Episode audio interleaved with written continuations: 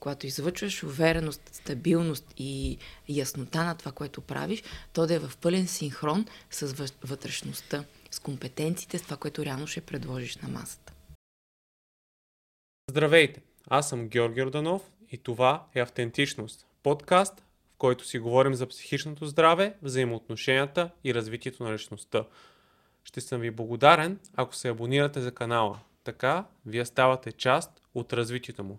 Момента целта е да станем 10 000 в YouTube, а сега нека да преминем към предстоящият епизод. Днешният гост на подкаста е Весела Мангена. Това е втори епизод, който записваме с Веси и ми е много интересно какво ще се получи от разговора. Темата е увереността, лимитиращите вярвания. Теми, които много се обсъждат в self-help литературата и в съвременното общество. И нещото, което искам днес да направим е да, да дадем един по-ясен контекст за това какво представлява. Здравей, Жоро! Много ми е приятно да съм твой гост още за втори път. Горе-долу преди година ти гостувах. И това е темата, която е всъщност любимата ми тема по две причини. Първото е защото аз самата съм минала през своя личностна трансформация от един неуверен човек, който не умее да се заявява, да заявява нуждите си в ежедневието, потребностите си, да се отстоява, в един уверен човек, който всъщност знае какво иска и как да го заяви и как да го отстои въпреки натиска отвън. Защото в увереността това е най-големия а, бич, натиска отвън. От друга страна, в моята практика вече една година професионално се занимавам с коучинг и от моята практика един от най-често срещаните проблеми с моите клиенти е именно увереността. И това е, нямам клиент, с който да не сме засегнали тази тема. И всъщност какво е увереността? Увереността е усещането за стойност, която човек сам на себе си дава. Каква стойност аз давам на самия мен? Не как другите ме виждат, а как аз се виждам. А доколко аз вярвам, че заслужавам да съм успешен, че мога да съм успешен. Тоест, това е вярата и усещането в а, собствената ти, а, собственото себеусещане за теб, кой си, коя е твоята идентичност и а, какво можеш. И може би не случайно това е увереността, защото происхода на думата е от латински от конфидере. Кон и фидере. Кон е с, а фидере е доверие. С доверие. И всъщност доколко ти имаш доверие на себе си. Това е всъщност същината, дълбочината и пълнотата на думата увереност. Доверието. Доверието, да. Но първо доверието на мен самия към мен самия. Всъщност една от техниките човек да бъде уверен и да а, работи със своята увереност е именно когато си обещаеш нещо, да изпълниш, да отида на фитнес или не си имам график, в който съм сложила 3-4 неща или 10 или а, колкото са там, да ги направиш. Тоест да нямаш оправдание да не ги направиш. Единствената причина да не го направиш е нещо, което е извън твоя контрол. Примерно разболял си се, нещо, което не си могъл да го предвидиш. Тогава ти изграждаш доверие към себе си.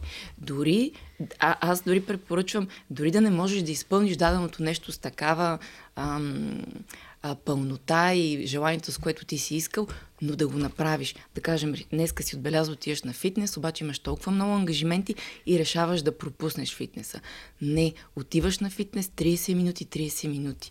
Това, така изграждаш доверието към себе си и по този начин ти а, позволяваш на другите да имат доверие към теб.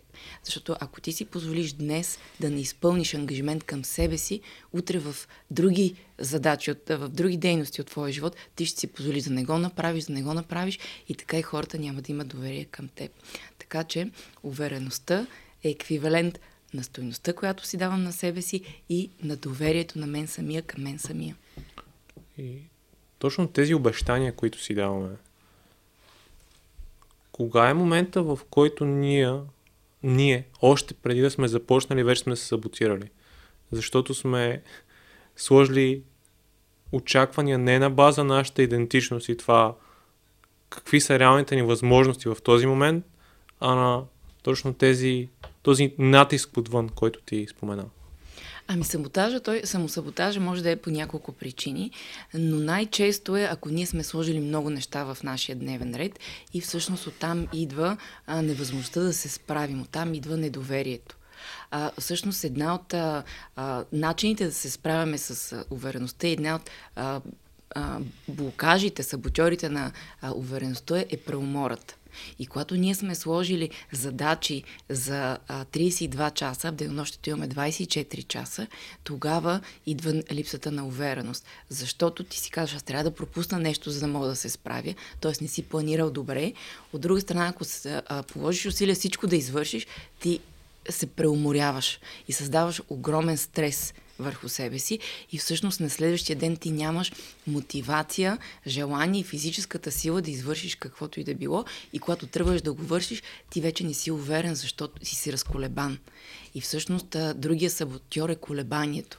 Така ли да постъпи или по друг начин да постъпи? Правилното решение ли взимам или неправилното? А, затова аз препоръчвам на моите клиенти, изобщо когато човек започне да работи с увереността, зависимост от а, етапа, в който се намира, дали е много в началото, дали е в а, някъде по средата, всъщност, когато си си обещал нещо, да го изпълниш, за да видиш как това работи всъщност. Че когато изпълниш ангажимента си към себе си, това работи, си кажеш, супер, изпълних го, аз мога. Ето това е а, много ключово.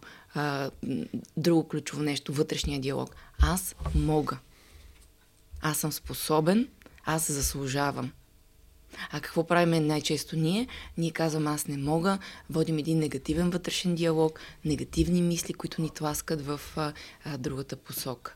Така че, ако мога да а, обобща, първото нещо е да.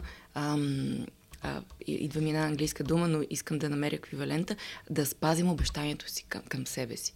Планирали сме го, ще го направим. И на следващия ден ще преоценим как да приоритизираме и как да намалим ангажиментите си, така че за 100% време да имам ангажименти, които да влязат в това 100% време, а не да сме поели ангажименти за 120% време, ние да имаме 100%. Как увереността е обвързана с умението ни да казваме не на другите? Ами то всъщност това е едно от а, основните неща за уверения човек. Един от основните навици и а, практики на уверения човек е да умее да казва не. Всъщност увереният човек успява да прави нещата, не само неща, които трябва да направи, а и неща, които иска. Тоест, той вмества в своето ежедневие и неща, които иска което означава, че той може да каже не на неща, които смята, че не може да изпълни. И най-често ние не можем да казваме не, когато отговаряме на очакванията на другите. И водещо в това, което правим и в решенията, които взимаме, са другите, очакванията на другите, а не нашите собствени очаквания. Така че ако искаме да се справим с казването, а, умението да казваме не, трябва да знаем кои са нашите приоритети, нашите желания, нашите потребности и да тръгнем оттам, да задоволяваме първо тях, преди да можем да задоволим потребностите на другите. Тоест, центъра сме си самите ние и а, комуникацията върви от нас към другите, а не от другите към нас.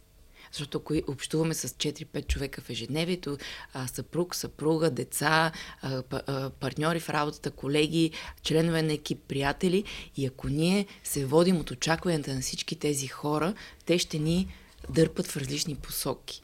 Затова центъра трябва да. И центъра на уверения човек е, е самия той. И отстоява границите. Всъщност умението да казваш не е свързано с умението да си отстояваш границите.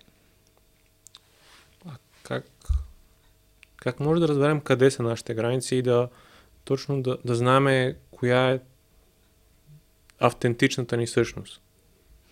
А, това е много интересен въпрос и много такъв а, хлъзга въпрос, защото границата е много тънка. А, често а, хората казват а, а, къде е границата между това да си егоист, егоцентрик и това да обичаш себе си защото увереният човек обича себе си. И всъщност границата е в това да можеш да разбираш твоите потребности и твоите нужди, но в същото време да разбираш потребностите и нуждите на другия човек. И да можеш задоволявайки своите нужди и потребности да не са за сметка на другия. И обратното, задоволявайки потребностите и нуждите на другия да не са за сметка на твоите.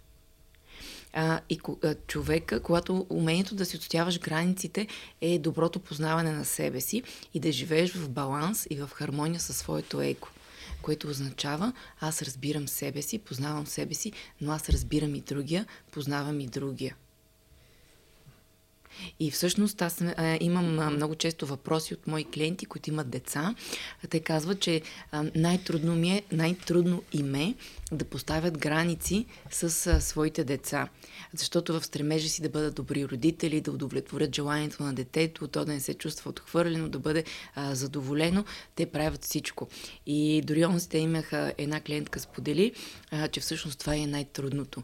И начинът да се справиш с това е да можеш да срещнеш очакванията на детето с твоите очаквания. Защото ти си родителя, ти преценяваш от позицията на родител на твой опит на 30-40 години, кое е най-добро, а често детето, това, което той иска, не винаги е най-доброто за него. И то не го осъзнава. И родител е този, който трябва да му а, създаде такава среда, че детето да разбере всъщност то какво иска да осъзнае, последствията на това, което ще получи, ако родителя му задоволи, ам, задоволи потребностите. И всъщност има две неща при поставянето на границите дете-родител. Едното е да срещнем очакванията на детето с нашите очаквания като родител, защото не винаги детето осъзнава, че това, което иска, не е най-добро за него, защото не го разбира. Тоест, второто нещо е а, такива въпроси да му зададем, за да разберем, че детето наистина осъзнава последствието от неговото действие. И на трето място, а, всъщност е. М- а, просто се разсеях за, сек, а, за секунди. А, на тре... Казахме, че да разбира собствените очаквания, да, и на трето място осъзнаването на родителя, че той е лидер да бъде лидер за детето си. Всъщност един уверен човек е лидер за хората около него. И ти затова си родител, ти затова си по-възрастния, затова си се извървян житейски път от 30-40 години, а детето е с годинка, 2, 3, 4, 5, 10, по-малко, за да бъдеш лидер в, а, а, в собствения си живот и по този начин и живота на детето. Така че а, съответствие между твоите лични очаквания очаквания на детето или на отсрещната страна, разбиране, че това, което детето ще направи, а, а, последствията, които ще му донесе това действие и а, лидерството родителя, да бъде лидер и пример за детето си, а не просто да остави детето да го води. И тук въпрос, който се поражда в мен е как ние не може да, не може да бъдем лидери във всички сфери на, на нашия живот. И увереността, увързана ли е с това ние да познаваме къде са нашите силни страни, къде да знаем да, да бъдем максимално фокусирани? Много хубав въпрос, Жоро, задаваш, защото а, а, увереността, това, че сме уверени в една сфера, не означава, че сме, можем да сме уверени в друга сфера. Тоест, най-често ние сме неуверени в най-чувствителните ни взаимоотношения. Там, където най-много ни пука и там, където най-много искаме да ни се получи. А, имах една клиентка, която ми каза, аз съм актриса и на сцената съм много уверена и съм много добра, обаче в други сфери от моя живот не съм. Тоест, автоматично няма аз съм добра на сцената, защото съм актьор и репетирам и в живота съм така, в отношенията с партньора или в другата ми част от взаимоотношенията. Тоест, както репетираш за сцената, така трябва да имаш репетиции в другите сфери на живот, за да си уверен. И един от пътя, за да се случи това нещо, е първо осъзнаването, че ние сме най-неуверени, най-слаби, когато става дума за най-чувствителните ни теми, тогава, когато най-много ни пука. И за хората, за които най-много ни пука да са в нашия живот и да не ги загубим. И а, да познаваме, както самия ти каза в а, въпроса ти, силните ни и слабите ни страни. Защото когато познаваш кое е твоята слабост, ти осъзнаваш, можеш да я а, преодолееш тази слабост в комуникацията и когато знаеш твоите а, а, силни страни, ти можеш да ги използваш умело в комуникацията. Така че по, а, пътя към увереността на човек минава през познанието на себе си и познаването на своите а, силни и слаби а, страни и себепознанието. А тези сфери от живота ни, където са най-чувствителни и най-много искаме, мозъка ни отива там и казва само за това ще мислиш, защото не си добър или и, и го нямаш. Как, как може да се справим с този процес? Тоест да го направим по-адаптивен към нас и да не е толкова, да не сме толкова нуждаещи се от това. Мозъкът е най-големият ни, а, как да кажа, най-големият ни контролер и антиконтролер. Мозъкът е като една скачаща маймунка. Не можем да го контролираме. И затова, когато разберем как работи а, мозъкът, ние можем да го управляваме и да му даваме команди. Има една много хубава книга The Chin Paradox. А, парадокса на маймунката. И точно в тази книга се казва, че когато ние сме, се раждаме, а, имам, имаме много, а, мозъкът има различни части, но има две много важни части. Фронталната, това сме ние, и една друга част, която автора нарича чимп, а, маймунката, която всъщност са нашите емоции. И парадоксът идва от там, че тези емоции и ние, това, което е the human и the chimp, са две отделни и живеят отделно. И парадоксът е там, че маймунката може да бъде нашия най-голям съюзник и може да бъде нашия най-голям враг. И когато разберем как работи тази маймунка, ние можем да я управляваме. А маймунката именно мозъка е като почвата. Каквото посадиш в нея, това пониква. И всъщност, ако ние а, имаме диалог, с който а, а, утвърдителен, с който си казваме, че ние можем, с който се сещаме, че ние сме постигали, а, имали сме постижение в една сфера в нашия живот и щом там сме успяли, значи можем да успеем и в другата сфера, Тоест, от нас зависи какви команди ще даваме на мозък. А ние даваме чрез нашия вътрешен диалог. Негативните мисли, аз не мога, аз не съм способен, аз няма да се справя, аз не съм достатъчно добър. Затова един от начините да се справяме в такива чувствителни ситуации, първо да си кажем аз мога, аз съм достатъчно добър и аз съм това, което съм. А, много важно нещо, онзи ден от една а, среща с мои клиенти, всъщност ние си а, говорихме, че е важно човек да се развива, а, да се подобрява, да израства, но е много важно в този процес да запазим същността си. Тоест, когато отиваш на една среща с човек, който ти е важен, и, или на бизнес среща за нещо, което ти е важно, а, ти всъщност да си казваш аз мога, аз заслужавам и аз съм това, което съм. И да живееш това, което си. А не това, което някой друг очаква от теб, клиента или от срещния партньор. Защото тогава се загубваш. Тоест много е важен вътрешния диалог, който а, водиш със себе си и мислите, на гласата, с която отиваш. Това е другото нещо. На гласата, с която отиваш. Че ти можеш.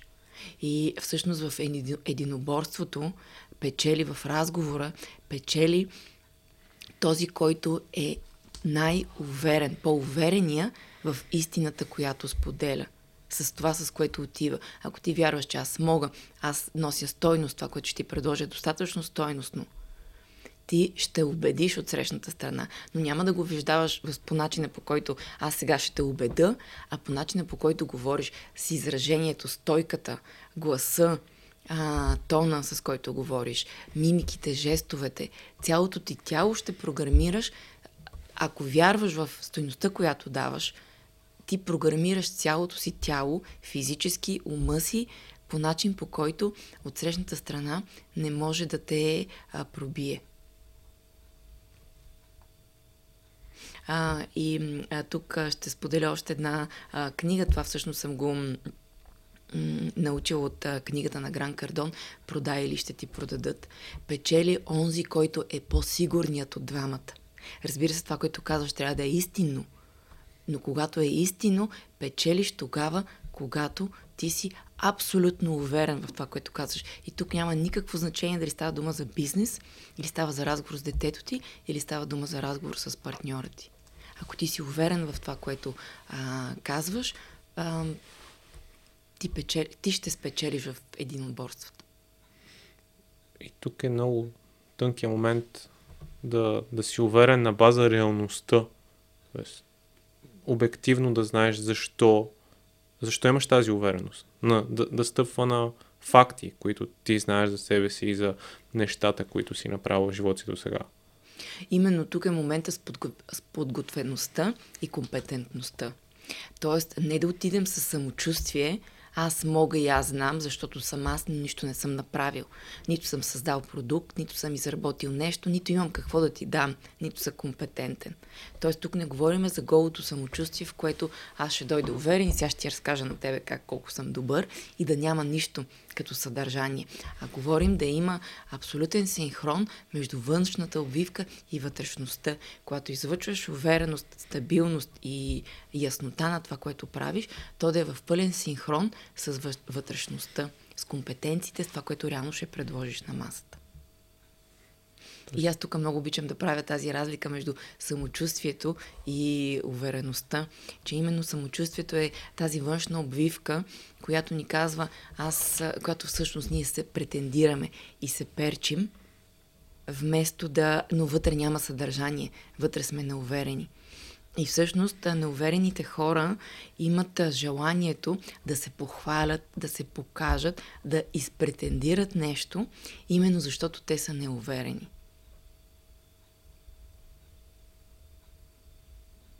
И външната обвивка се разминава с това, което е вътрешността. И само когато задълбаете, продължите в разговора, човек от среща започва да олеква, защото той всъщност е неуверен. И Уверените хората нямат претенциите да се заявят тук и сега, всичко да кажат, винаги да са първи, защото те всъщност знаят, че знаят. И, и са спокойни, докато неуверен иска да покаже колко много знае. Няма нужда да се доказват. Няма нужда да... Уверените нямат нужда да се доказват. А, дали правилно съм разбрал? Самочувствието е когато по-скоро претендираш, без да имаш тази основа зад гърба си.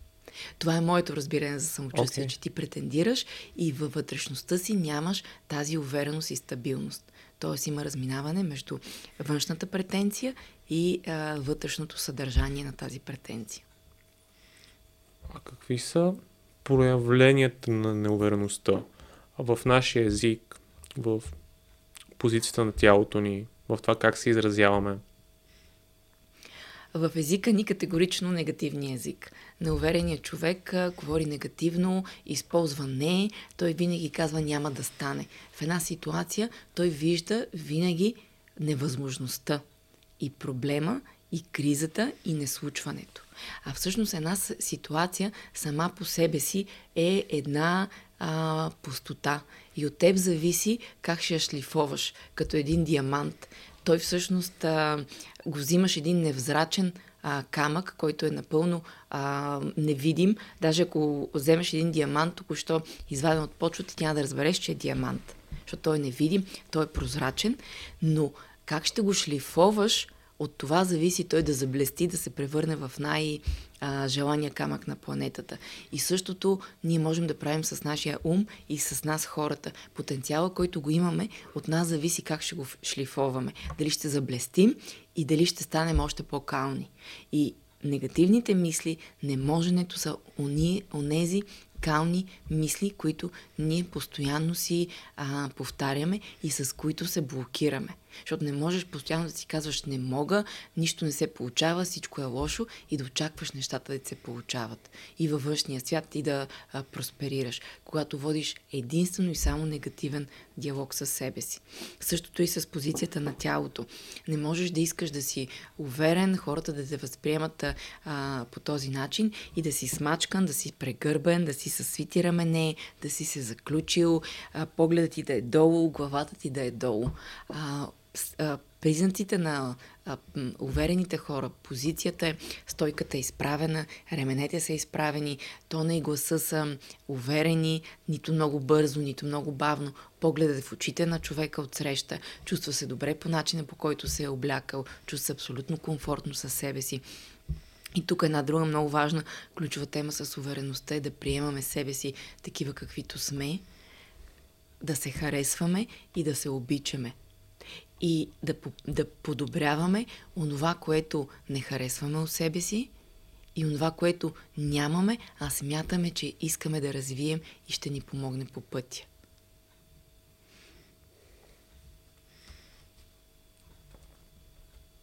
И съответно, това са негативния език, смачканата полза, а, обратното, огледалното е за уверения човек. Ако човек се чувства неуверен и отива на важна среща или на някакво важно събитие, минимума, който може да направи със себе си, е да изправи стойката си, да изправи погледа си, вдигне главата, ръцете му да са а, до тялото или да са в уверена поза, не да си чупи пръстите.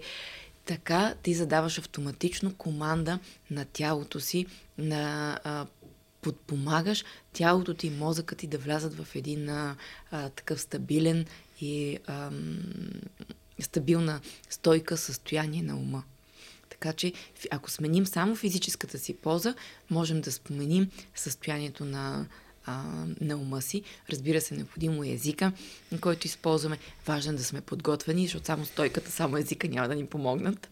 Нали, те са набор от неща, но различните неща ни помагат да се програмираме по различен начин. И стойката може да те блокира да направиш максимално до, добрия резултат на база подготовката, която си направил. Ти си положил усилията, подготвил си се, чел си, имаш структура за това какво искаш да говориш или как, как да се развият тези отношения, в които си в момента. Но когато се свиеш, ти го излъчваш това. И хората не те взимат толкова на сериозно. Стойката, можем да кажем, че тя може да дошлифова всичко останало. Mm-hmm. И всъщност стойката, а, синхрона между жестовете и това, което говориш, между тона и гласа, целият този синхрон между думи, езика на тялото и тон на гласа, от срещната страна ги усеща и ги възприема. И възприятието на него за теб е по-различно. Защото ам, пе, когато има дисхармония между жестовете, тона на гласа, и думите, тогава човек възприема това, което казва тялото на човека.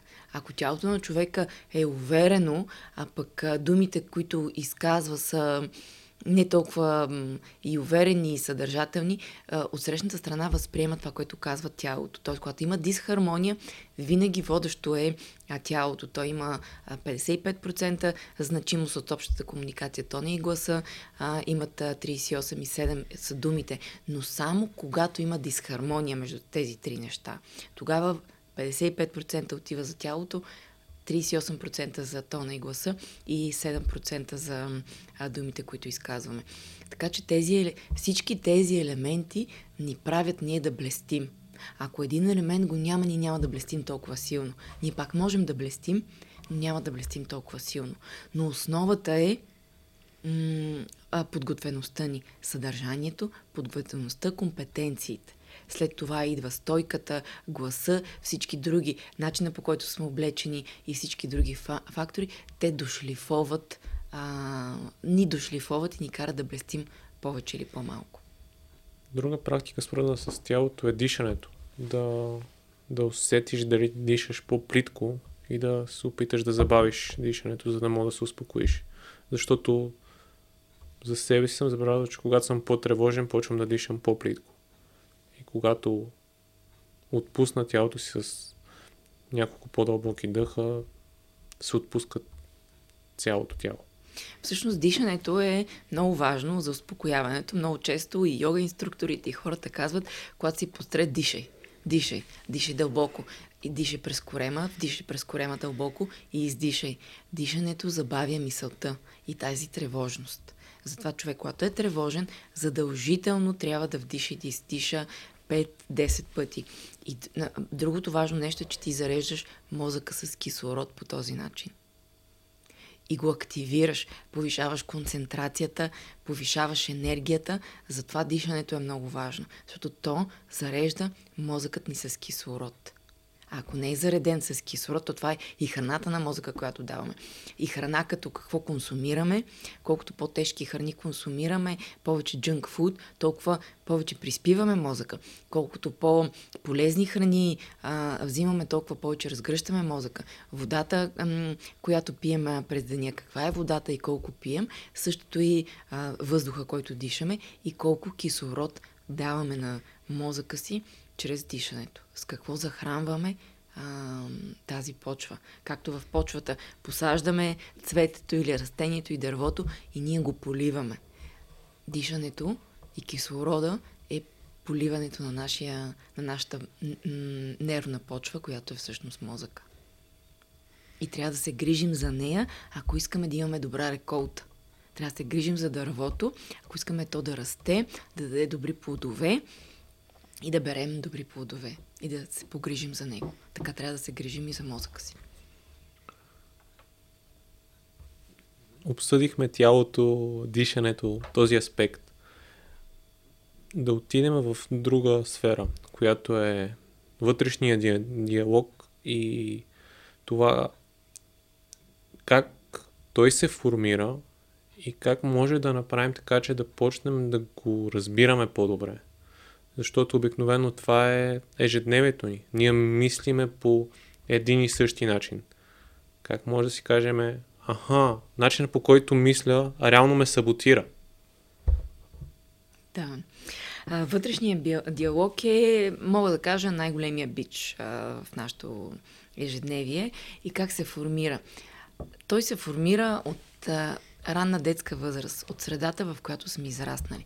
И тук са и факторите за увереността или неувереността. Начина по който в семейството са говорили с нас, в семейството са а, а, комуникирали, в училище, средата приятелската, в която сме израснали, защото а, всеки е чувал този израз, че децата попиват като гъби.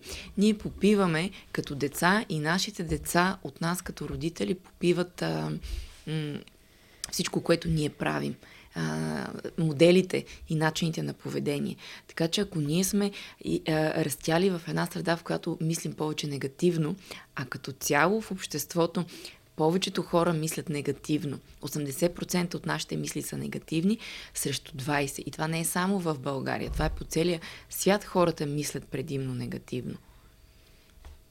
А, защото освен а, начина по който нашите родители, най-близко обкръжение, баби, дядовци, учители са общували с нас, когато сме деца и сме малки, много често на нас ни казват не прави това, не прави другото. Тоест започваш с не, не прави това, не прави онова, вместо родителите да помислят за формулировки, които са положителни.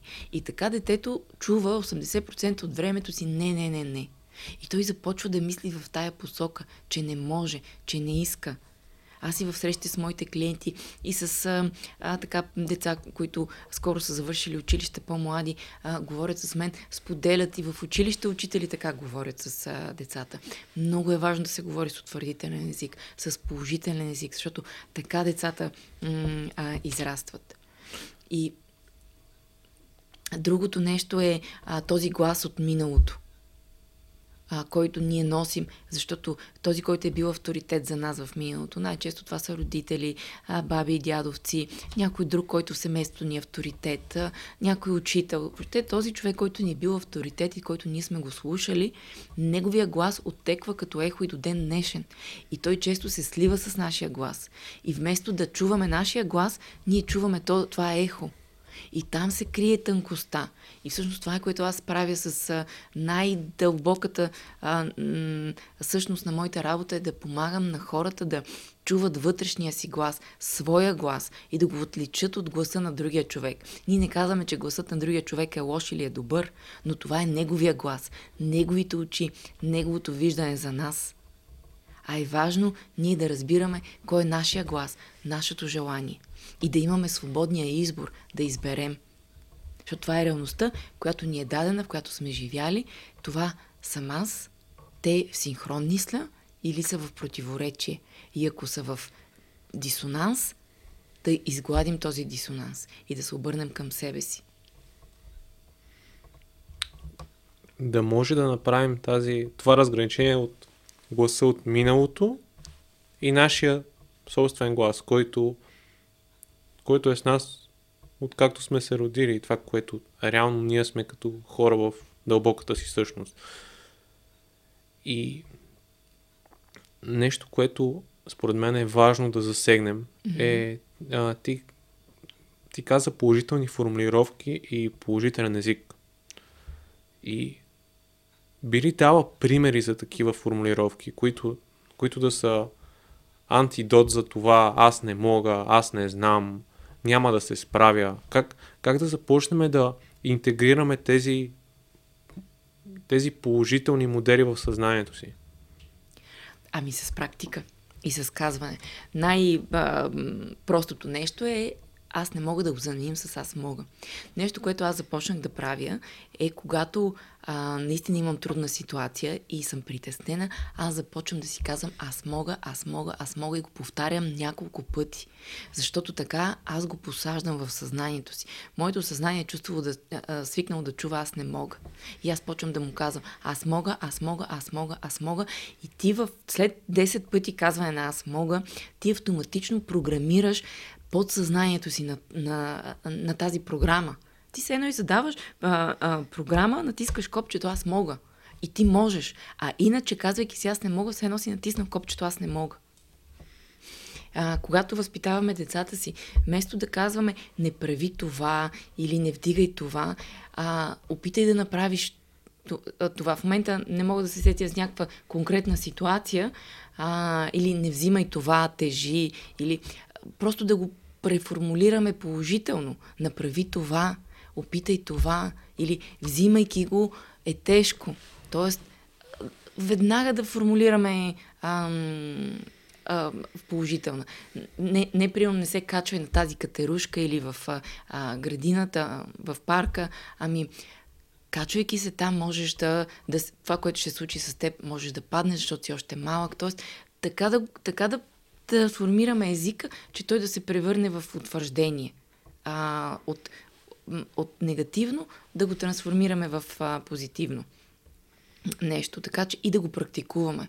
Това не е веднъж да го правим. За да можем да сменим програмата, трябва да го правим няколко пъти, да го опитваме в реална среда. Първият път ще имаме само осъзнаването, и всъщност това е първото нещо, да се самонаблюдаваме. Какъв диалог водим със себе си.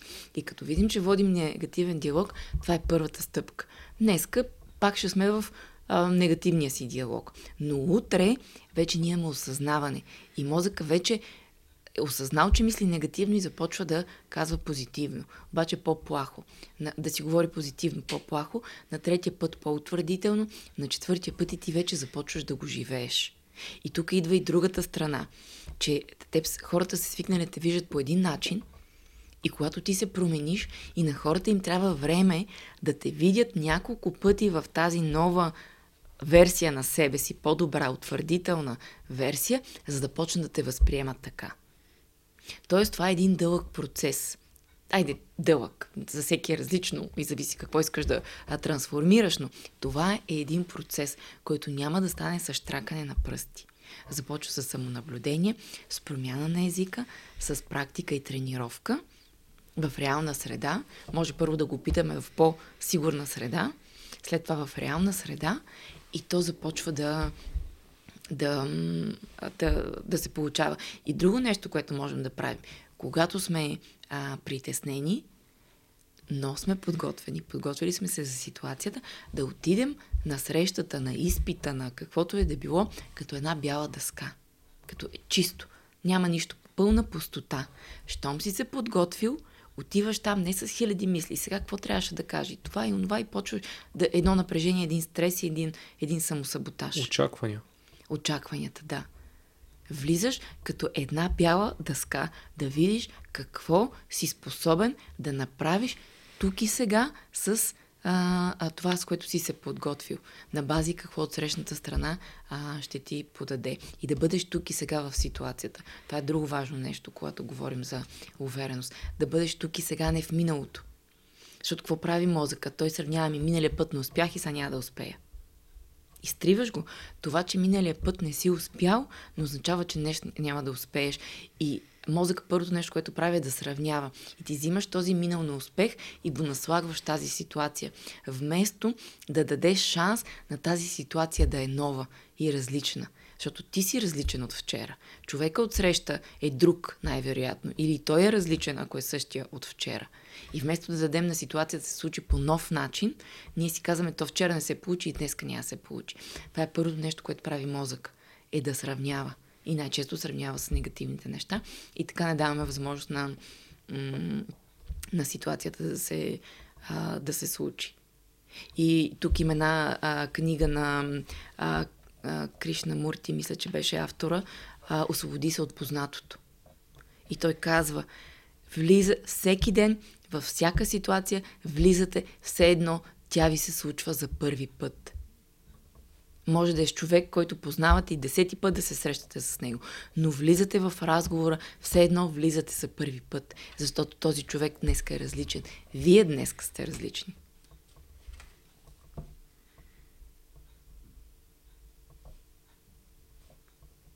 И това е да си тук и сега. И това е да си като една бяла дъска. Това е да дадеш пълния потенциал на ситуацията да се случи.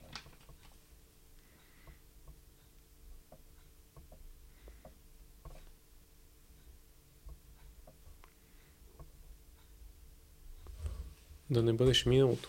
Да не бъдеш в миналото. И да развиеш в себе си умението да, да чувстваш сега, да, да слушаш човека срещу тебе, да слушаш себе си, да, да си по-дистанциран от очакванията, които имаш за това как ще се развие ситуацията. И да не бъдеш фокусиран върху резултата. Защото фокусът ни върху резултата ни създава стрес, объркване, почваме да преповтаряме какво трябва да кажем и какво трябва да направим и не даваме свобода на мозъка да го блокираме. Мозъка няма свобода. Ние му слагаме един път и му казваме, ще вървиш на тук. Да, защото сме много тясно обвързани с резултата. И толкова много искаме да постигнем този резултат, че ние нищо друго не виждаме. Не виждаме пътя, а истината е в пътя, в израстването, растежа, който ще се случи. И ако сме любопитни и кажем, добре, нека да видя как ще се справи, нека да видя как тази, на какво тази ситуация ще ме научи. Нека свободно да вляза, защото аз съм подготвен, аз съм обмислил тази цел, поставил съм си я, мога да я изпълня но без да съм фокусиран е, само върху резултата, а да съм фокусиран върху пътя. И ако направя грешка, да си дам свободата да направя грешка. А, има една мисъл на Махатма Ганди, който казва за какво ми е свободата, ако не мога да бъда свободен да греша. И да махнем тези окови, които ние самите си слагаме на нас самите.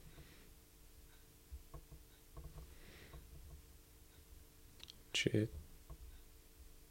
ние слагаме една дефиниция грешки, но това е това са стъпки, това е, това е процес, през който преминаваш.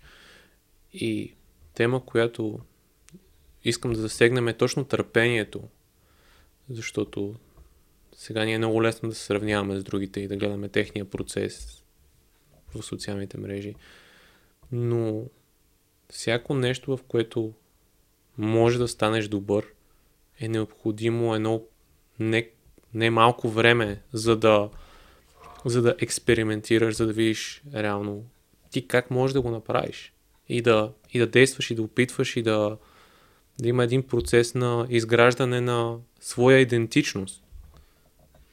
Много важна тема за засягаща с идентичността и с търпението и с времето.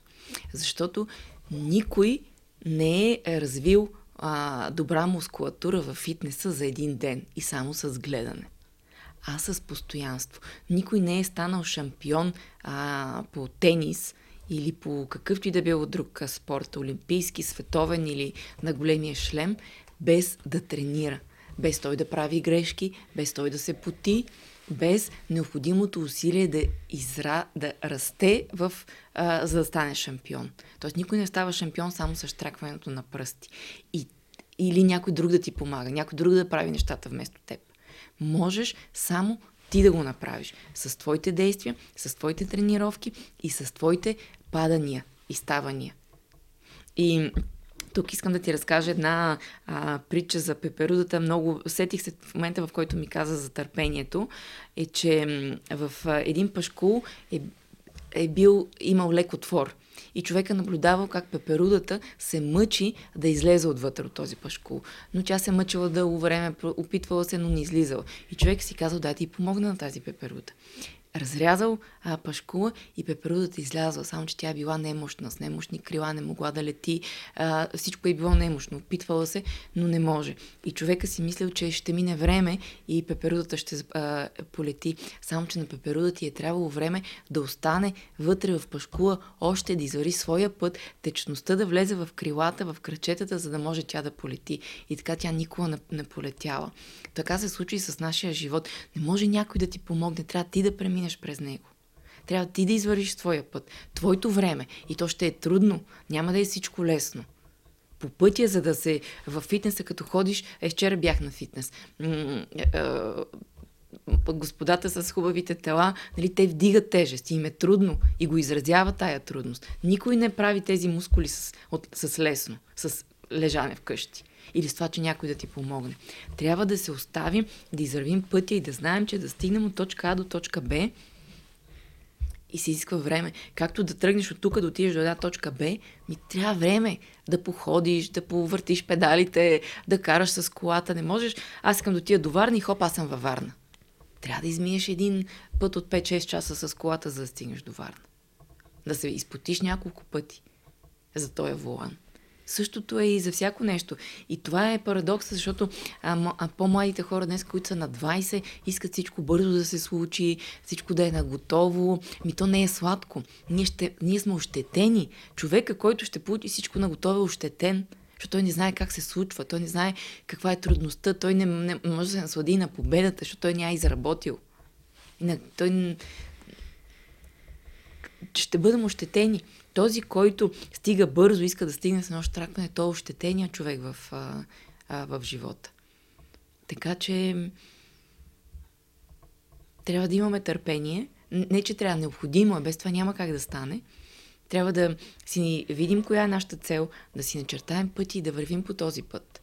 Стъпка по стъпка и да знаем, че всяка следваща крачка е резултат от вече извървяната крачка и ни води към а, нашата а, по-далечна и по-крайна цел. И да бъдем спокойни с това нещо. Но когато сме имали цел, обмислили сме, наясно сме, че тази цел е моята цел, не е на някой друг. Това е моето желание. Тя е позитивна, тя е в сегашно време и вървиме към нея. Като утилизираме моите ресурси, моя потенциал, моите възможности, моите способности, моите таланти, които, с които съм роден. Използвам моята природа и тогава няма начин да не ти се получи но и няма начин да не ти е трудно. Все някъде по пътя. А каква е ролята да, да работиш с някой по, през този процес? Защото не се сещам в момента, от кой чух тази, този израз, че ние живеем в ерата, в която ако да напишеш в YouTube как да стана, има постоянно търсиме, търсиме това как лесно да стана някой. Но реално как ние може да, да направим така, че този, тази връзка с нашата идентичност да стане максимално оптимално за нас. Тоест да не си чупиме главата ежедневно. А, много ти благодаря за този въпрос, защото много често а, при мен а, моите клиенти и познати ме, а, за, ми питат, а, добре, коя, дай ми книга да прочета, коя книга да прочета, за да си разреша този проблем и не мога ли с книгите или с видеа, за да си разреша този проблем. Когато четем или слушаме, ние запомняме не повече от 20% от това, което сме чули. И учим на интелектуално ниво. Но истинското разбиране идва чрез осъзнаването.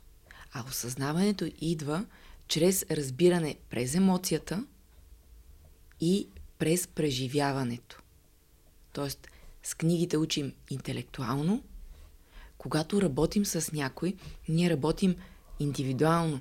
Конкретни неща, които са валидни конкретно за този човек. Виждал ли си спортист, който сам да се подготвя за стане а, шампион по тенис? Или по плуване, или по ъм, художествена гимнастика. Виждал ли си човек, който сам с четене на книги е постигнал резултат? Ролята на треньора на коуча, на терапевта, на човека, който е, е, е, ти помага да се развиваш личностно, защото спортистите искат да се развиват физически, да постигнат а, успехи в спорта, но а, когато работим с а, себе си, с увереността, това е личностното развитие, личностното израстване, на теб също ти трябва треньор, който да види точно твоите таланти, точно твоите а, а, ресурси, точно твоите нужди. Защото това, което ще чуеш в, клип, в клипчето как да стане еди какъв си, това може да е валидно за повечето хора, но не и за теб. И когато работиш индивидуално, ти разбираш себе си. Теб а, самия, твоите ресурси, твоите възможности, какво ти можеш и го преживяваш правиш упражнения, преживяваш и започваш да се упражняваш и в а, живота. И аз това, което казвам, че за мен човек, който иска да работи с а, личността си, да се подобрява, да управлява ежедневието си по-ефективно, да делегира, да общува по-добре с децата си, с любимия човек, а, да бъде уверен, той на първо място трябва да работи индивидуално с някой, за да може да разбере себе си. И тогава, когато четеш книгите, когато четеш, слушаш видеята, когато си на групови срещи, практики, терапии, каквото и да е друго, тогава ти филтрираш правилно информацията, която чуваш от тази книга. Защото ако аз не познавам себе си и прочета тази книга, аз няма да разбера и най-много да правя нещо, което не е моето. Но ако аз вече познавам себе си, кое работи за мен, когато прочета тази книга, ще я филтрирам правилно и ще взема това, което работи за мен. И ще върна обратно това, което не е моето. И живеем в време, в което много искаме да сме подготвени интелектуално преди да направим стъпките, промените, които са необходими. Много, аз и по себе си го забравям, че много съм по по-склонен да, да, да правя така, че да съм, да чета, да се образувам, да кажа, е, я да прочета и тази книга, да прочета и тази книга, да видя и този ресурс. А реално много по-малко е нужно, за да разбереш нещо на интелектуално ниво и да го приложиш на практика. Ето това е с 20% да постигаме 80% от резултатите, а не да а, влагаме 80% и да постигаме минимално. И въпросът е, като а, прочетем толкова много книги, какво сме разбрали от тях и какво използваме от тях. Защото количеството не води до качество. И истинското разбиране през осъзнатостта, която носи яснота на избора, а не през интелигентността. И тук ще ти разкажа, докато а, се подготвях за квалификацията ACCA в годините, в която се занимавах с а, финанси, а, а, имах 14 изпита и минимум точки, с които можеш да вземеш изпита е 50 точки. 100 е максималното. И когато някой вземе с 50 точки, ние му казахме, че той е бил най-ефективен, защото с минимума е взел максимума, е взел пас да премина. Там нямаш оценка, нямаш нищо. Тоест, как с минимума можем да вземем максимума. Онзи ден моя коуч, а, с който работя, а, а, той ми каза, аз в моите а, сесии искам да максимизирам стойността, която давам на моите клиенти, защото времето ми е все по-малко. Все по-малко време имам и искам това малко време да го максимизирам с моите клиенти.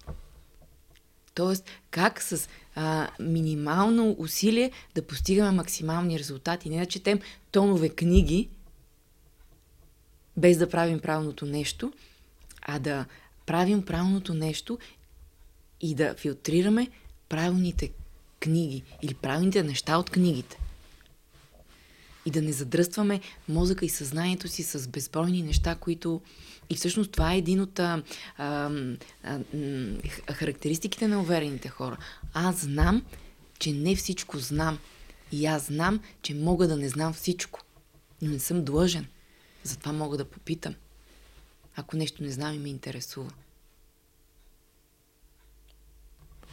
И с нещата, които не си започнал, просто да действаш. Да, да тръгнеш от някъде да, да, да ти излезе от главата и да, да се материализира в реалността под една или друга форма. Действието. Супер. Това е много ключово. Да действаме. Един от проблемите при неуверените хора е, че те непрекъснато отлагат. Отлагат, защото са неуверени и ги е грижа какъв ще е крайния резултат. Притесняват се да са отхвърлени и да чуят не. Отлагат, защото са... Ам, а, защото им е сложно. Но за да трансформираме тази неувереност в увереност, едно нещо, което аз а, препоръчвам е, когато нещо ни е трудно, просто да го направим. Щом ни е трудно, значи ние трябва да го направим. Ако имаме един труден разговор, който трябва да го проведем, да вдигнем този телефон и да го проведем този разговор. Най-лошото, което може да се случи, е да ни отхвърлят и да кажат не, но тогава ние знаем коя е следващата крачка и продължаваме напред. Но ако ние отлагаме извършването на действието, това ни тежи в съзнанието. Ние го носим този товар с нас и той не ни позволява да вършим други неща. Така че действайте.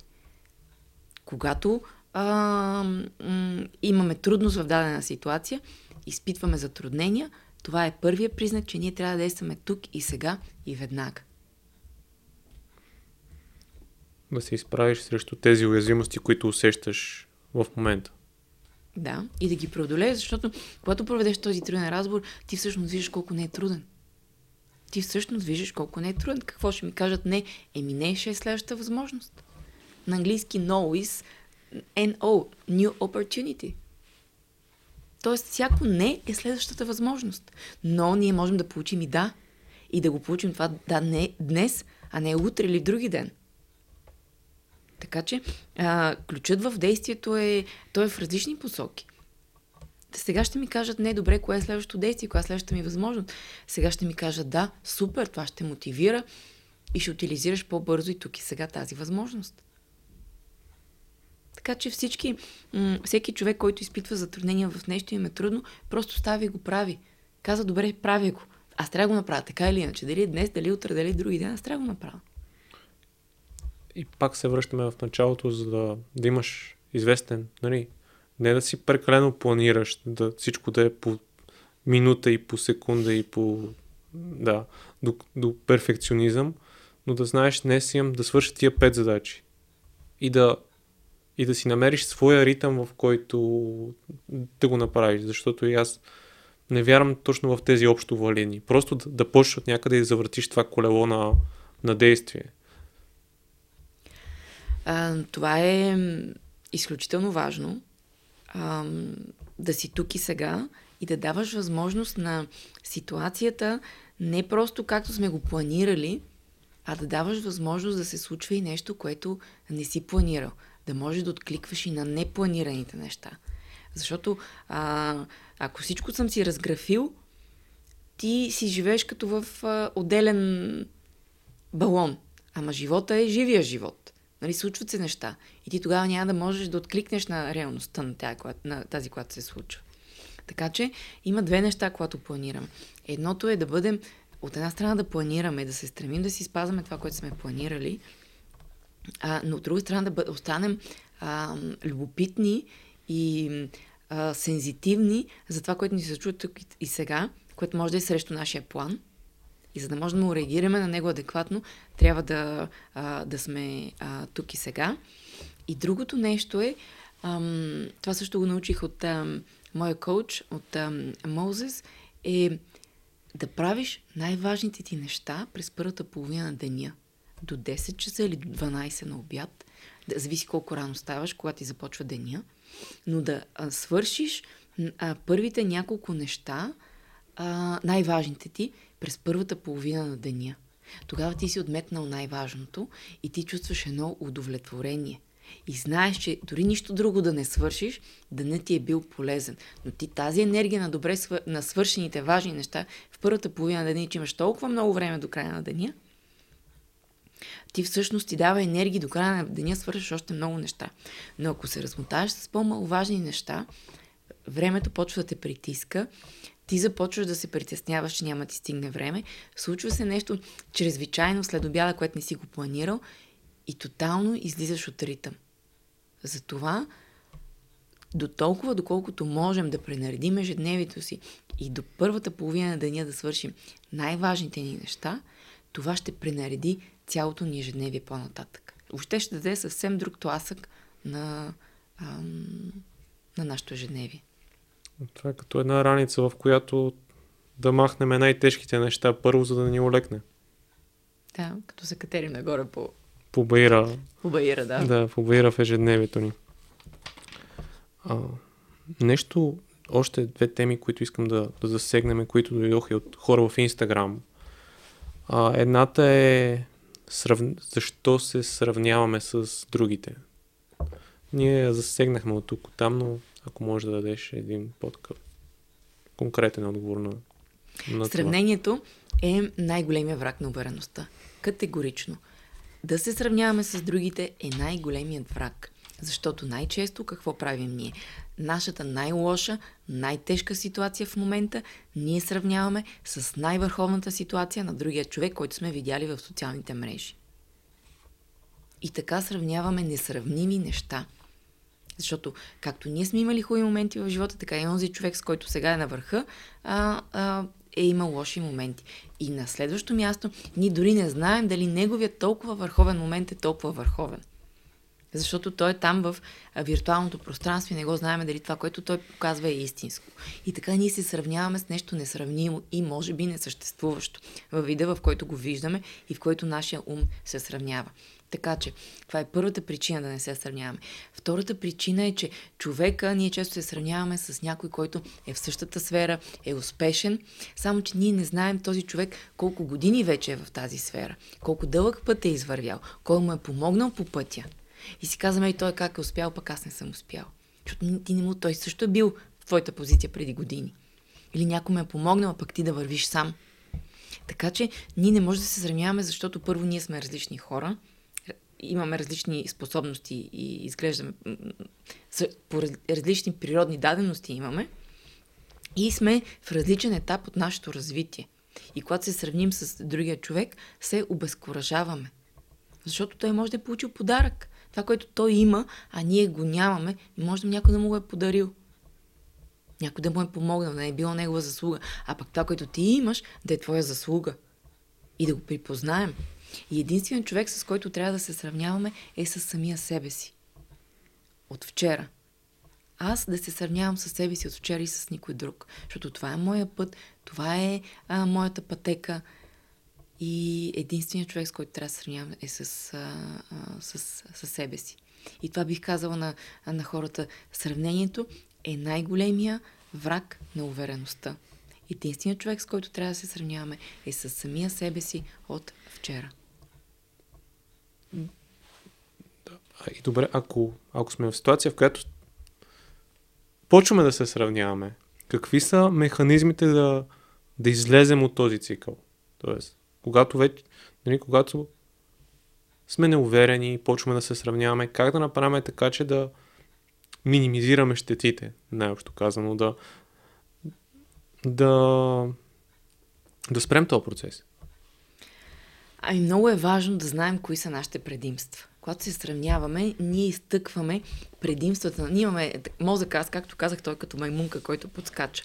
Той има тенденцията, когато става за нас, да мислим предимно негативно, когато става за другите, да мислим предимно позитивно. И ние в отсрещната страна виждаме само вау нещата. И изобщо не виждаме нещата, които не са окей. Okay. А пък в нас виждаме обратното, негативните неща. Затова човек, за да може да излезе от това сравнение и от такава ситуация, трябва да знае кои са неговите предимства. Кои са моите предимства? Кои са моите уникални качества? С какво аз се отличавам?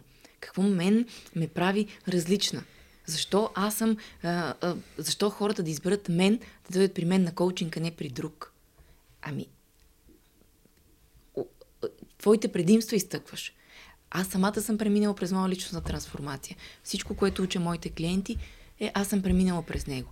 Имам 13 години опит в, сфера, в корпоративния свят. Това ми помага по-добре да разбирам хората. И тогава, ако аз сега се сравня с един коуч, който 10 години вече е в сферата на коучинга, ми аз мога да се депресирам. Той изкара, има вече 3, 5, 10 книги, еди колко си обучения онлайн а, и други неща, които е правил.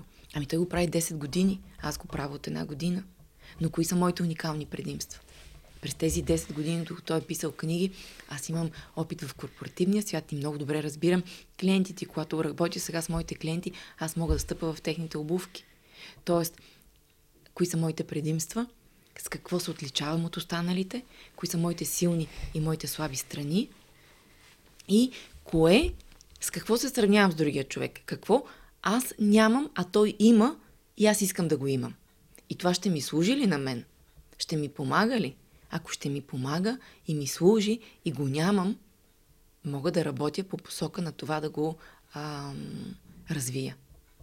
Така че пак трябва да се обърнем към себе си. Кой съм аз?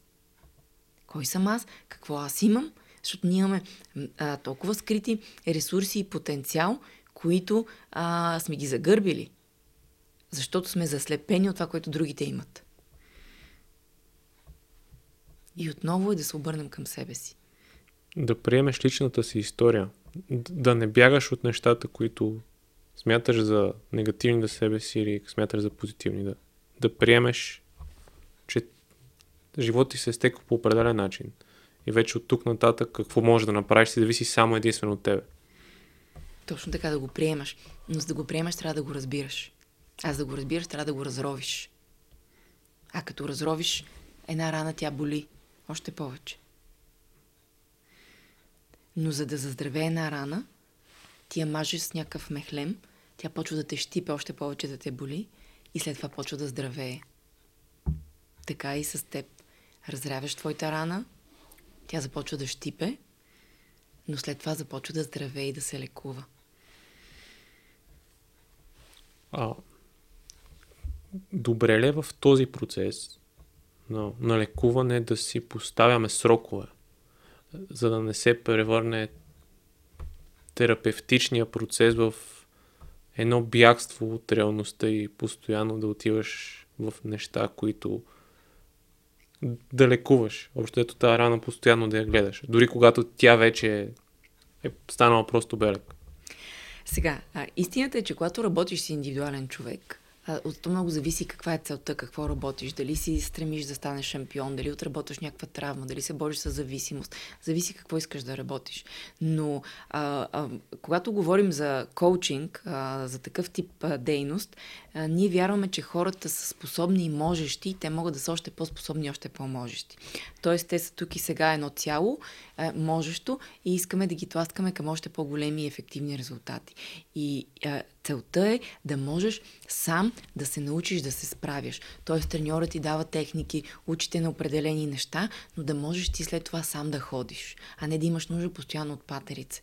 Аз наскоро а, претърпях а, травма на коляното, а, правих операция, бях с помощни средства, с шина, с патерици, ходя на рехабилитация всеки ден и сега обаче ходя а, през ден, след това ходя два пъти в седмицата и започвам вече сама. Вече съм без помощни средства, започвам сама. На мен ми трябва терапевт до определено момент, за определено нещо да се науча да ходя отново след, след тази травми операция. Същото и с индивидуалната работа.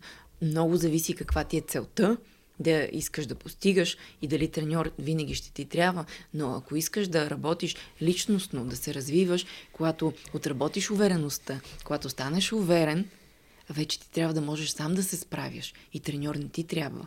Тоест аз когато работя с моите клиенти, а, а, им, ги, им казвам и ги насърчавам, че те трябва да започнат сами да се справят в живота, а не непрекъснато да имат нужда да идват при мен или при някой друг. Защото това ти става като една помощно средство, като една патерица, като едно лекарство, което го взимаш за да притъпи а, а, болката или за да можеш да вървиш добре. Ти като пуснеш помощните средства и сам можеш да вървиш. Тоест, човек трябва да прецени, не мога да кажа до тук, една година, две години, пет години, три месеца. Зависи какво искаш да работиш, но в момента, в който развиеш своето умение, трябва да можеш сам да вървиш по пътя. И когато вървейки по пътя имаш предизвикателство или имаш по-голяма цел, имаш нужда отново да се обърнеш към някой, който да извади потенциала ти, който да отключи, а, а, да трансформира ограниченията ти, който да ти помогне да преодолееш това предизвикателство. Така че да се научим а, и работата с човек е и да ни научи да вървим сами по пътя. И една от стъпките да, да си позволиш да се довериш на някой друг човек да ти помогне в част от пътя, не да си мислиш, че ти знаеш всичко и си най- най-веж във всяка една сфера. Това е повсеместно. Да не искаме помощ, да се притесняваме да искаме помощ и да смятаме, че ако аз поискам помощ, означава, че съм слаб. А да поискаш помощ е да станеш по-мощен помощ се състои от по и от мощ. По-мощен. Не слаб и немощен, а по-мощен.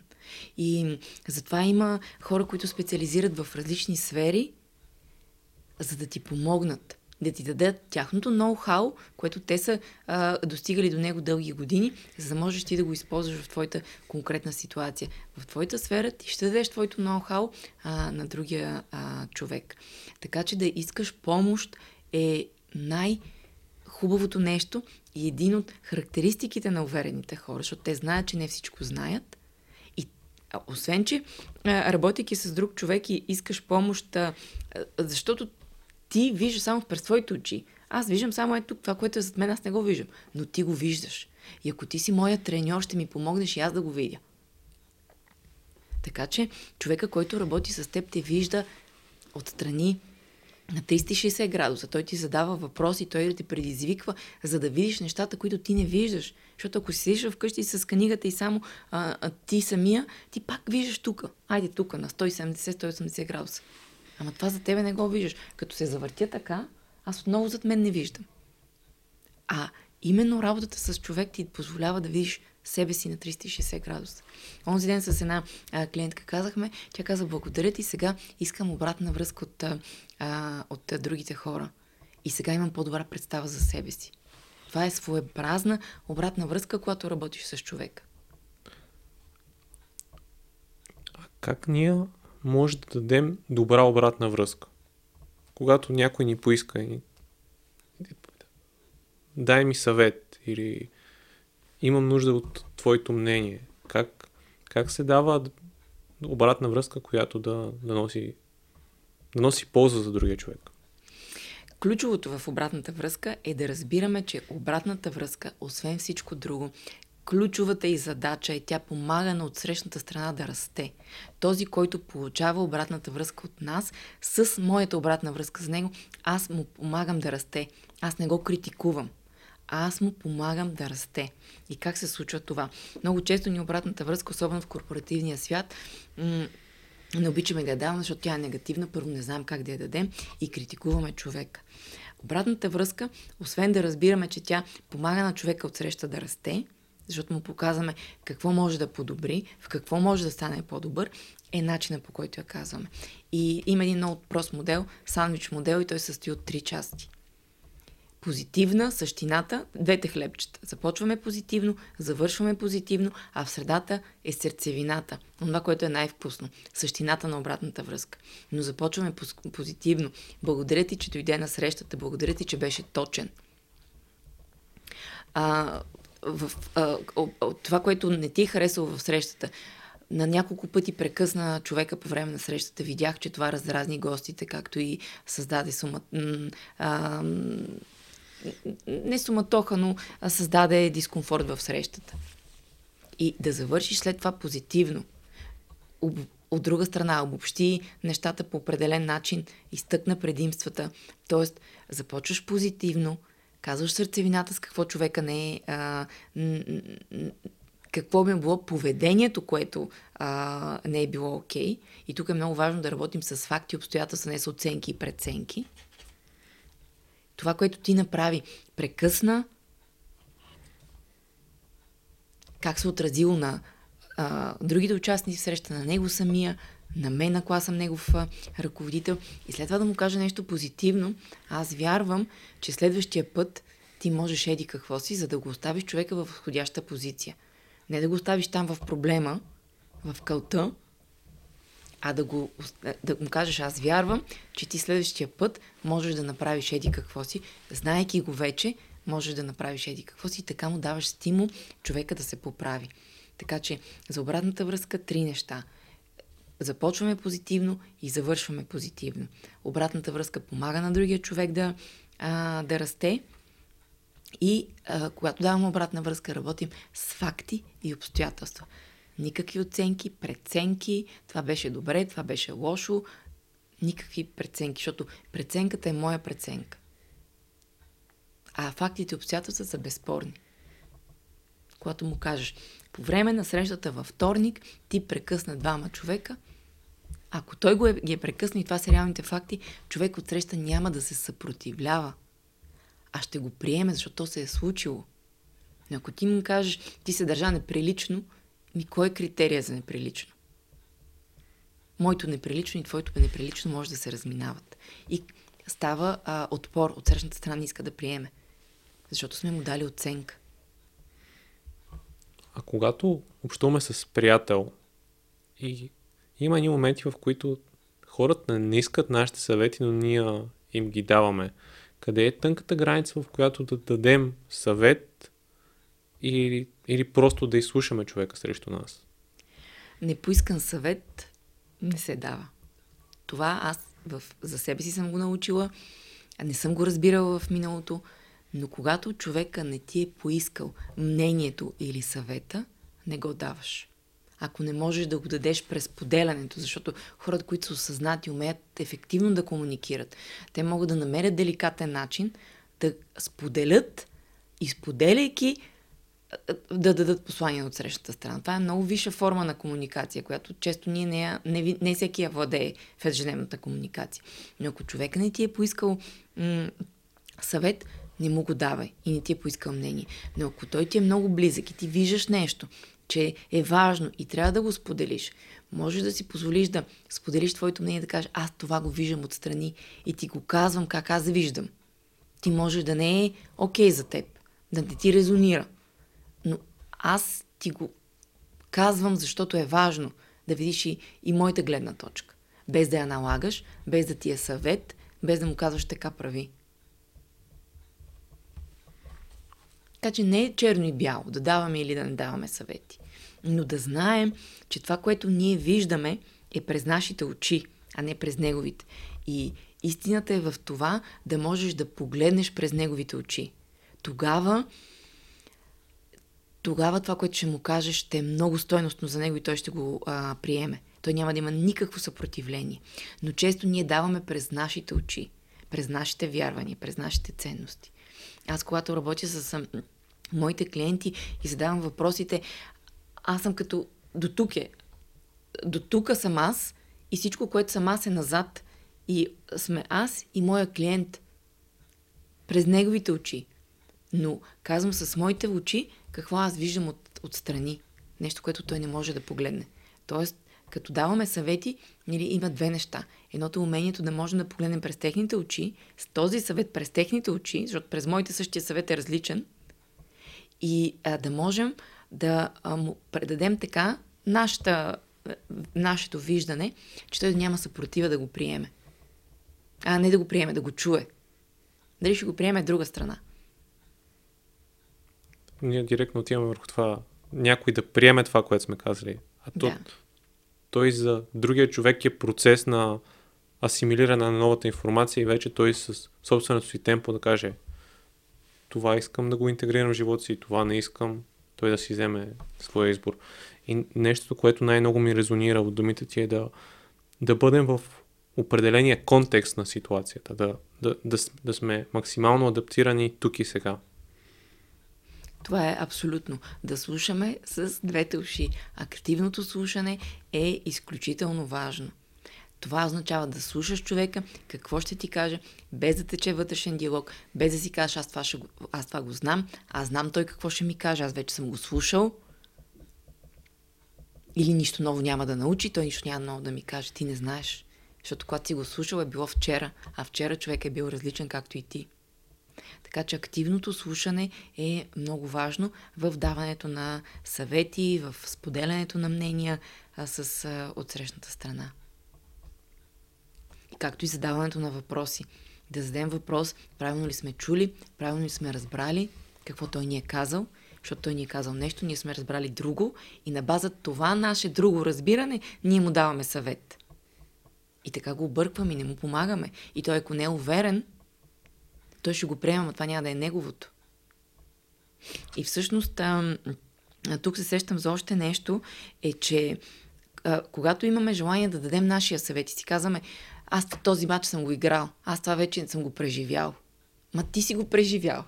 Ти с твоята същност, с твоето тяло в он, онзи там момент, който си го преживял.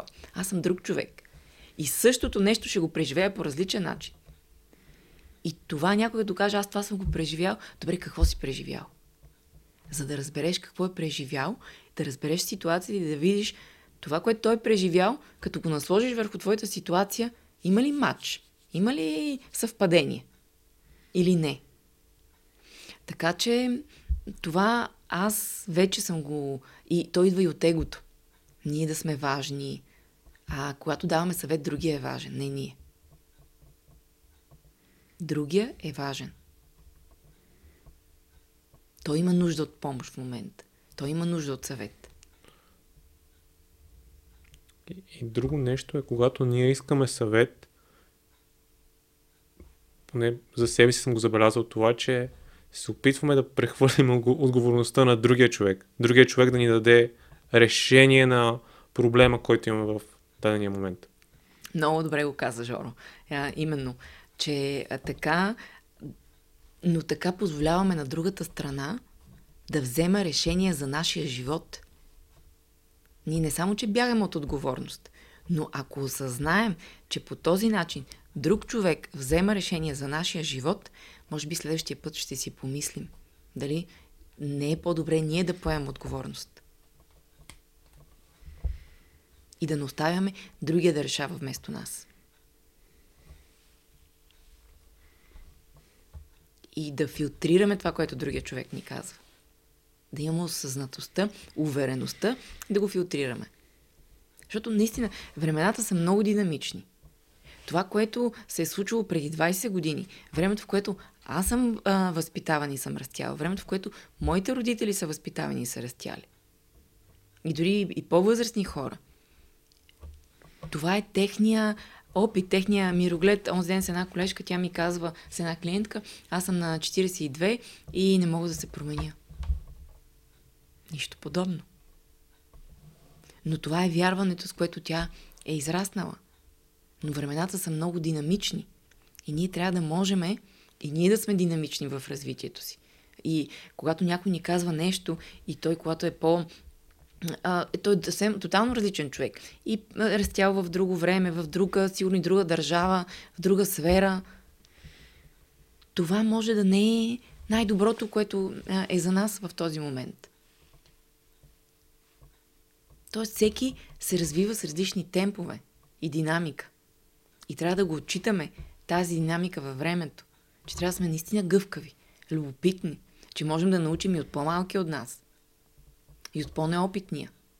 Защото той може да е по-неопитен на, брой, на ниво брой години, но в тази конкретна ситуация може да има повече опит от нас. Да разбира по-добре. Да, защото той само с това се е занимавал. Или пък само в това има опит и е много добър. Така че трябва да сме отворени, любопитни, всички сетива да са ни отворени. Наистина, а, комуникирах и човека да съм любопитен. Кой е той? Не искам да го чуя. Какво мога да разбера, да науча. Не само как аз ще съм му полезен, аз как да съм важен, аз да му покажа колко много знам и колко през много съм преминал и какви трансформации съм преживял. Или какво мога да взема от него. Нали, двата полюса. Тук пак е баланса. Той е пак обмен. В една коучинг сесия, за да може клиентът да си тръгне удовлетворен, той си тръгва, когато има пълен синхрон в комуникацията между коуч и клиент. Коуча дава, клиента дава. Коуча, клиента. Същото и в комуникацията с приятел, в работата с клиента, на когото продаваме. Трябва да има абсолютен обмен на информация, да е абсолютен поток. Но не да се разминава информацията идва, аз не я чувам и ме заобикаля, а идва, аз я приемам и ти връщам. Един от последните елементи, който е с за увереността, ние го засегнахме под няколко, по няколко форми, но това е перфекционизма. И искам да влеземе в така, една идея повече дълбочина за това как ти виждаш причините за перфекционизма? Перфекционизма, аз самата съм била голям перфекционист, нещо, което съм отработвала. Това е най-големият, един от враговете ни перфекционизма.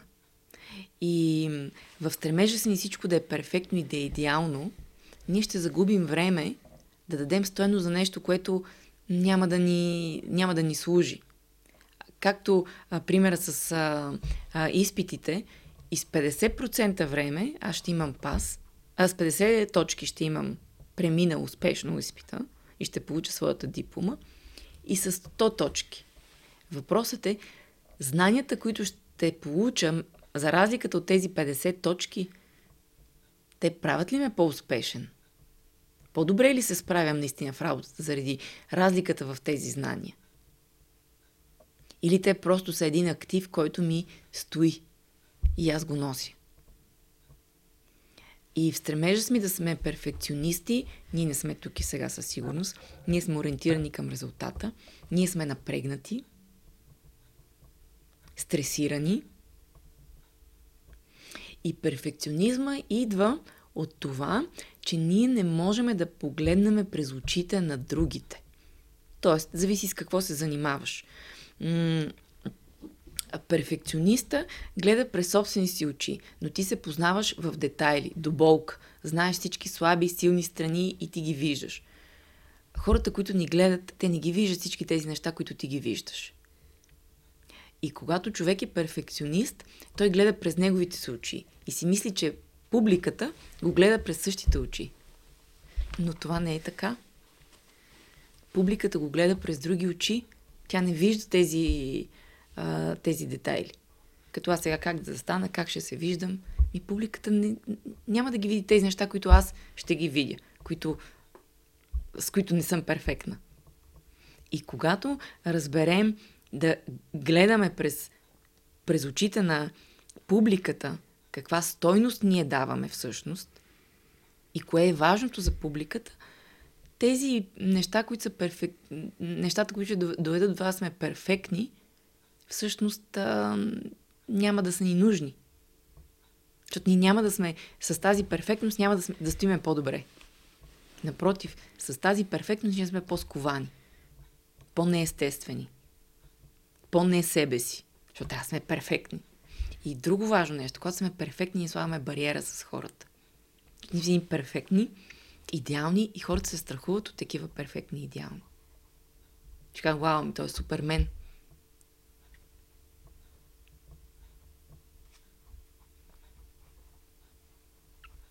Така че, кое е по-важно? Да си естествен или да си перфектен? Да си себе си или да си някой друг? За мен е по-важно да си себе си. И това е мотивацията ми аз да работя с а, моя перфекционизъм. До степента, до която мога, до степента, която е приемлива за мен. До степента, в която усилията, които полагаш, ти се отплащат ефективно. А не ми пречат. Да. Не се вглеждаш в детайлите. И примера, който още от началото, когато заседнахме темата за перфекционизма, ми идва за големите шампиони в тениса. И как те много бързо приемат грешките, които са направили. Кажем, изгубена точка или удар в аут. И в тяхното съзнание не е тази грешка, а е следващата точка. И следващата точка. Защото се вижда, че част от тези спортисти, които не издържат психически в най-ключовите моменти са, че те не са фокусирани върху този момент, а са фокусирани върху грешките, които са допуснали преди това. Не са тук и сега. А в книгата на Мария Шарапова тя точно това казва. Аз трябва да забравя всеки грешен удар. Всеки удар, който съм го направила грешно, аз трябва да го забравя веднага. Това е изречение, което съм си подчертала. Ако фокусът ти остане върху негативното, и това е което се случва с нас, ние се фокусираме върху негативното и не даваме воля на позитивното. Когато направим грешка, виждаме каква е грешката, махаме погледа от там и фокусираме погледа в друга посока, в, позит... в положителните неща. И всъщност, другия проблем, който, а, другото нещо, което ние правим, е, че когато правим грешки, ние ги посочваме както на себе си, така и на другите. Но когато и ние, и другите правиме добри неща, постигаме малки успехи, ние не ги почитаме. Ние не се хвалим. Ние не ги, ние не казваме а, на човека, когато сме в работата, еми хубаво изпълни тази задача. Ще го похвалим, като е стигнал там в края, като е а, реализирал бюджета, но по пътя, когато прави малки стъпки, ние не го хвалим. Ние не го потупваме по рамото. И така не му помагаме да върви утвърдително. Но ако направи грешка по пътя, ще ма посочим. И тук искам да направя паралел с прохождащото дете. Когато едно дете прохожда на около годинка и когато а, още не може да ходи само и прави първите крачки, в които да се задържи само на крачетата си, майка му или баща му му казват, хайде маменце, хайде татенце, нали, давай така и те го насърчават преди то още да е почнало да ходи само.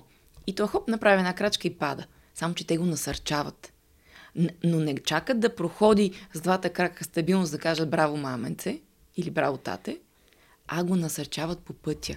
Ето това ние трябва да правиме в работата, ако имаме екип, в живота с децата си, с партньора си, когато правиме а, малки победи, да ги отчитаме тези малки победи.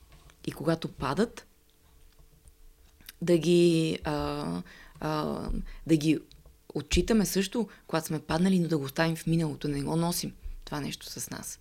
И тук искам да ти споделя а, а, нещо, което прочетох, една еврейска а, притча, която е уникална и това е най-големия ми съвет към всеки един, който гледа този а, подкаст и ще го гледа а, в бъдеще. Е, двама приятели вървяли през пустинята и те били много изморени и се скарали. И единия зашлевил шамар на другия – този, който получил шамара, казал, а написал на пясъка, днес моя най-добър приятел ми удари шамар. И продължили нататъка по пътя. А, стигнали до един оазис с езеро и се изкъпали. Човека, който получил шамара, за малко да не се удави, за малко щял да се удави и неговия приятел го спасил. Тогава спасеният написал на един камък, днес моя приятел ми спаси живота. И тогава а, приятелят казал, ами интересно ми е защо веднъж пишеш на пясъка, а другия път пишеш на, на камък. И той казал, когато някой ни обиди, аз го записвам на пясъка, за да може вятъра да го изтрие. А когато някой ми направи добро, аз го записвам на камък, за да остане и да могат всички да го чуят и да го видят.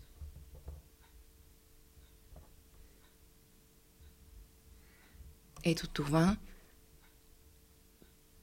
трябва да правим в живота си. Когато някой ни прави добро и ние правим добро на другите или на себе си, да го отчитаме, да го оставяме като отпечатък, а не все едно не се е случило. А това, което е лошо, все едно не се е случило. Като го оставиме, вятъра да го изтрие.